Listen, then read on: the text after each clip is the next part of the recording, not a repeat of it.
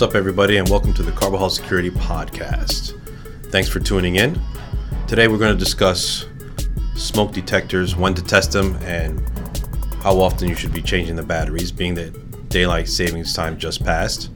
So, a good rule of thumb is when the uh, clocks change, you should be changing your batteries in your smoke detectors and in your carbon monoxide detectors. But this is also a good time to check the actual location of your smoke detectors. You should have one outside of each bedroom and one on each level of the hallway area of the home.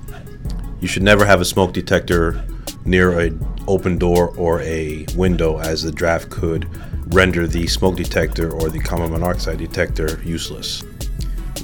I also recommend checking your smoke detectors at least once a month just by pushing the button make sure that the alarm sound goes off number one, you're checking the smoke detector on a monthly basis to make sure that it's working, but you're also getting everyone inside the home used to the sound of the alarm so they know exactly what it sounds like when the actual smoke detector or the carbon monoxide detector goes off.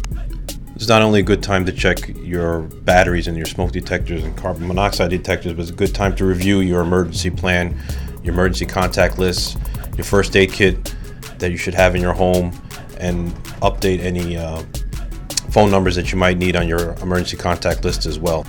I hope this information brought you some value. For more security tips and advice, go to hightechrefuge.com to read my blog on security tips and advice.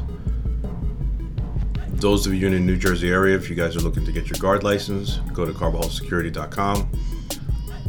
Or if you're interested in getting your Heart Saver CPR AED certification, you can also visit CarbajalSecurity.com. Thanks for tuning in. Take care. Bye.